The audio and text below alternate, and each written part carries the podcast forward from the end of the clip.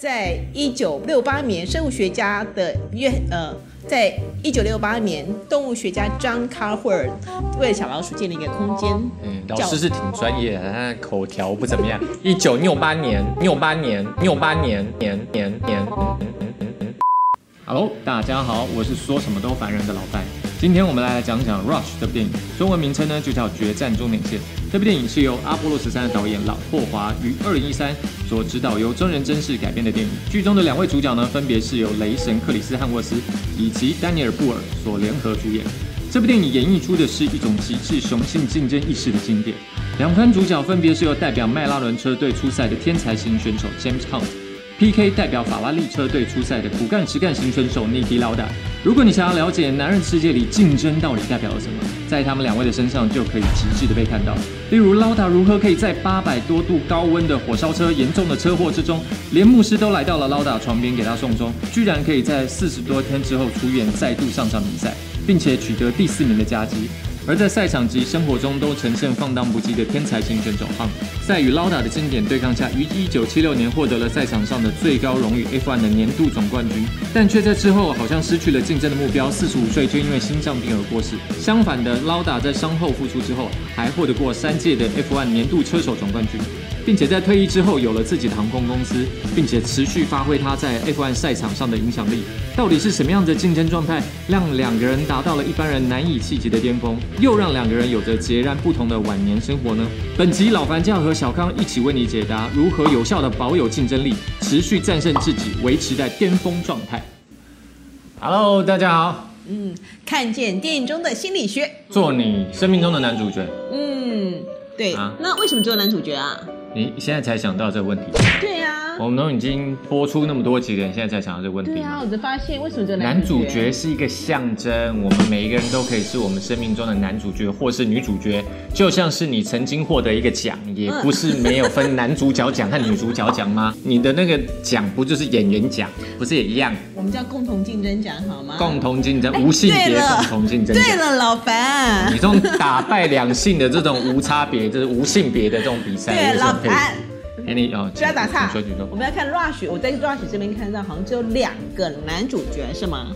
没错，这部片子重点就是这两个男人之间的竞争。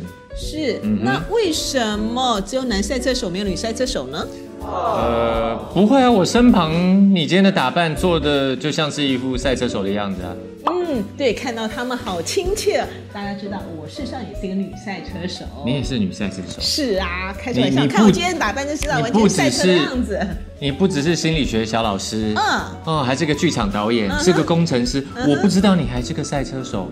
你不知道事情实在太多了。还有我不知道的事。当然哦，你知道蒙地卡罗的赛车道我超熟的，好吗？蒙地卡罗的赛车，因为我玩过上百次，每个弯道我都非常的熟，而且我还是法拉利车队的呢。等一下，等一下，等一下，你玩过你？我玩一场给你看好不好？玩，对，你看，看，看，看，看，看，看，来看，就这个啊，这个你看，红色车的和红色超。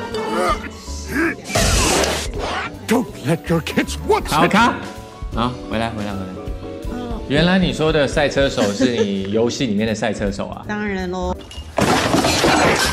你这样会不会不好意思啊？不会啊，为什么不好意思？你你这样子也算是一个赛车手。当然。那我还有车队嘞。你有车队？我有车队啊。哪一个车队啊？我的车队你都不知道吗？我告诉你，我的车队一点都不亚于法拉利车队和迈拉尔的车队。哦，真的吗？我的车队在台湾的知名度比这两个车队都还要高。嗯，因为我的车队就叫台湾大车队。你打电话来，十八层地狱我都带你去。哦，原来你车队是用纸扎的，用烧就可以了是吗？呸呸呸呸呸呸呸呸！所以重点是这部电影呢，是一个真人真事改编电影。他们两个的竞争的这个时空背景是在一九七六年的的这个时空背景。嗯，这个其实这部电影呢，讲的是就是非常男生，就是很血气方刚，然后非常雄性的这个竞争。我都闻到。就是你你就会看到这部电影的时候，你就会觉得说，闻到什么味道？男人的味啊，男人的味道。康老师，OK，是，所以我也很好奇，就是不知道从你的角度，从心理学的角度，你看到有关于竞争的心理学，你会看到什么样子的东西，然后想要跟我们分享？竞争心理学是吗？哎，是是，嗯，等一下。哦，樊同学，让我来告诉你，嗯，竞争有四个核心。你在干嘛？樊同学。樊同学乖一点。樊同学，让老师来告诉你竞争的四个核心。第一个核心是竞争是物种的生存要素，在资源不足的状况下，我们想到达尔文理论，适者生存，不适者淘汰。这个老樊同学应该听过吧？有，我知道达文西嘛。对。但是在资源状态下面，是不是就变天堂了呢？根据一九六八年的动物学家卡尔霍恩，他为小老鼠建立一个空间，他称为二十五号天堂。这个部分在老高跟小莫介绍过。嗯，如果他用四对，你的意思是说让大家看老高和小莫就好了，是吗？是的，你可以知道。你可以知道，就算食物充足、水充足的状况下，四对的老鼠到最后，在六百天之后，它们还是变成毁灭的状态。嗯嗯。第二部分 进，行行行行，哎，今天第一次啊。第二部分就是竞争可以让人有向上的驱动力。根据一九八七年的 M。嗯，根据一九六八年 M. Chevrolet 美国心理学家做了一个行为的实验。Uh. 这个实验是，如果有人跟他一起骑脚踏车的话，uh. 跟一个人单独骑脚踏车的话，有人跟他骑脚踏车的速度会高于单人骑脚踏车速度的百分之二十。哦、uh，huh. 对，所以如果一群人在一起的话，竞争力，你的行为会被激发出来。Uh huh. 嗯，第三个。核心要素就是竞争能证明自己是有能力。如果他得到奖赏、得到回馈的话，他会更加的努力。Uh huh.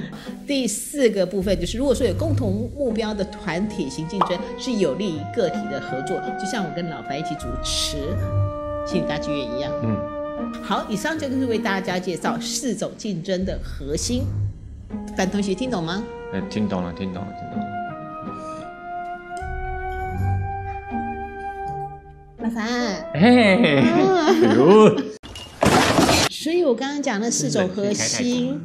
你听懂了吗？我听懂了，我听懂了。哦、所以我们两个是不需要竞争的，对不对？我们两个当然是不需要竞争。我们是需要合作的嘛？对对，我永远是比不上你的。我们俩怎么竞争？无从竞争起。我跟你怎么比呢？当然没有办法比啊，因为我是美女，你是帅哥嘛。呃，我最讨厌竞争了，我干嘛跟人家比呢？比人好无聊，我不喜欢比赛。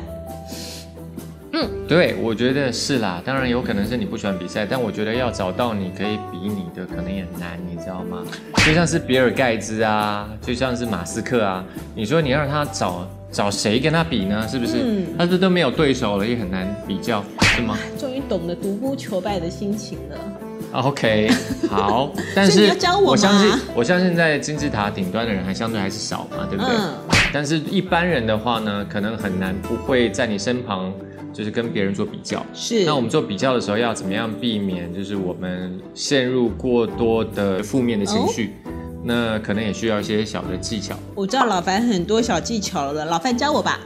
实用心理学，对，我知道你最厉害了。今天要讲有关于竞争的实用心理学。嗯。为什么竞争可以跟什么样子的实用心理学相关呢？好期待啊！你会发现你在跟他人竞争的时候，有可能你会找不到一个合适的目标，或者是说你定了一个太大太强的一个目标，一个对手，然后让你觉得就可能会失去信心啊，灰心，会觉得挫败感。所以呢，今天呢，我们就要来分享一个实用，能够帮助你找到一个合适的对手。然后让你维持你的进取心、竞争感，然后也可以帮助你一步一步的达成。我想知道，想知道吧？对，你真是一个好托儿。嗯，好，来，总共有三个，有三点呢。有哪三点呢？第一呢，当然你要找一个合适的目标，要找一个比你略强一点点的。哦，为什么要比你找略强一点点呢？因为你只有他比你略强一点点，你才会尝到。赢过他之后的那种成就感和乐趣，嗯，你有了这个成就感和乐趣了之后，你就可以再往下一步迈进。难怪，很简单吗？我都找贾博士当我的竞争对手，哎，哎，像你这种等级的，你不找贾博士找谁呢？等下这是第二点啦。第二点是什么呢？第二点呢就是模仿。哦如果你看到有一个人能力很卓越，嗯、然后他的特质很特别，你很向往，你很喜欢他的生活模式，嗯，哎，在 NLP 里面其实有教到，其实每一个人的背后其实都有他作为策略的一个模式和一个方法和路径。如果呢，你对这个有了解，你可以了解他的思维模式和策略，你就可以呢，其实在一定部分的模仿和 copy 他，你可以拷贝他的行为模式来复制它的特有的能力。这个在 NLP 里面叫做什么？策略心法。策略心法。对，嗯，而且 NLP 里面它就是一个专门研究卓越的学问。第三点呢？其实 NLP 里面还有提到一件事情，其实越小的事情越容易成功，嗯、越容易达到。嗯哼，好，听起来是一句废话，没错。好，我讲完了这三点，有没有发现有些人其实还是不知道找谁，或者说我怎么知道谁比我强了多少？嗯，那我要怎么样找到一个合适的目标？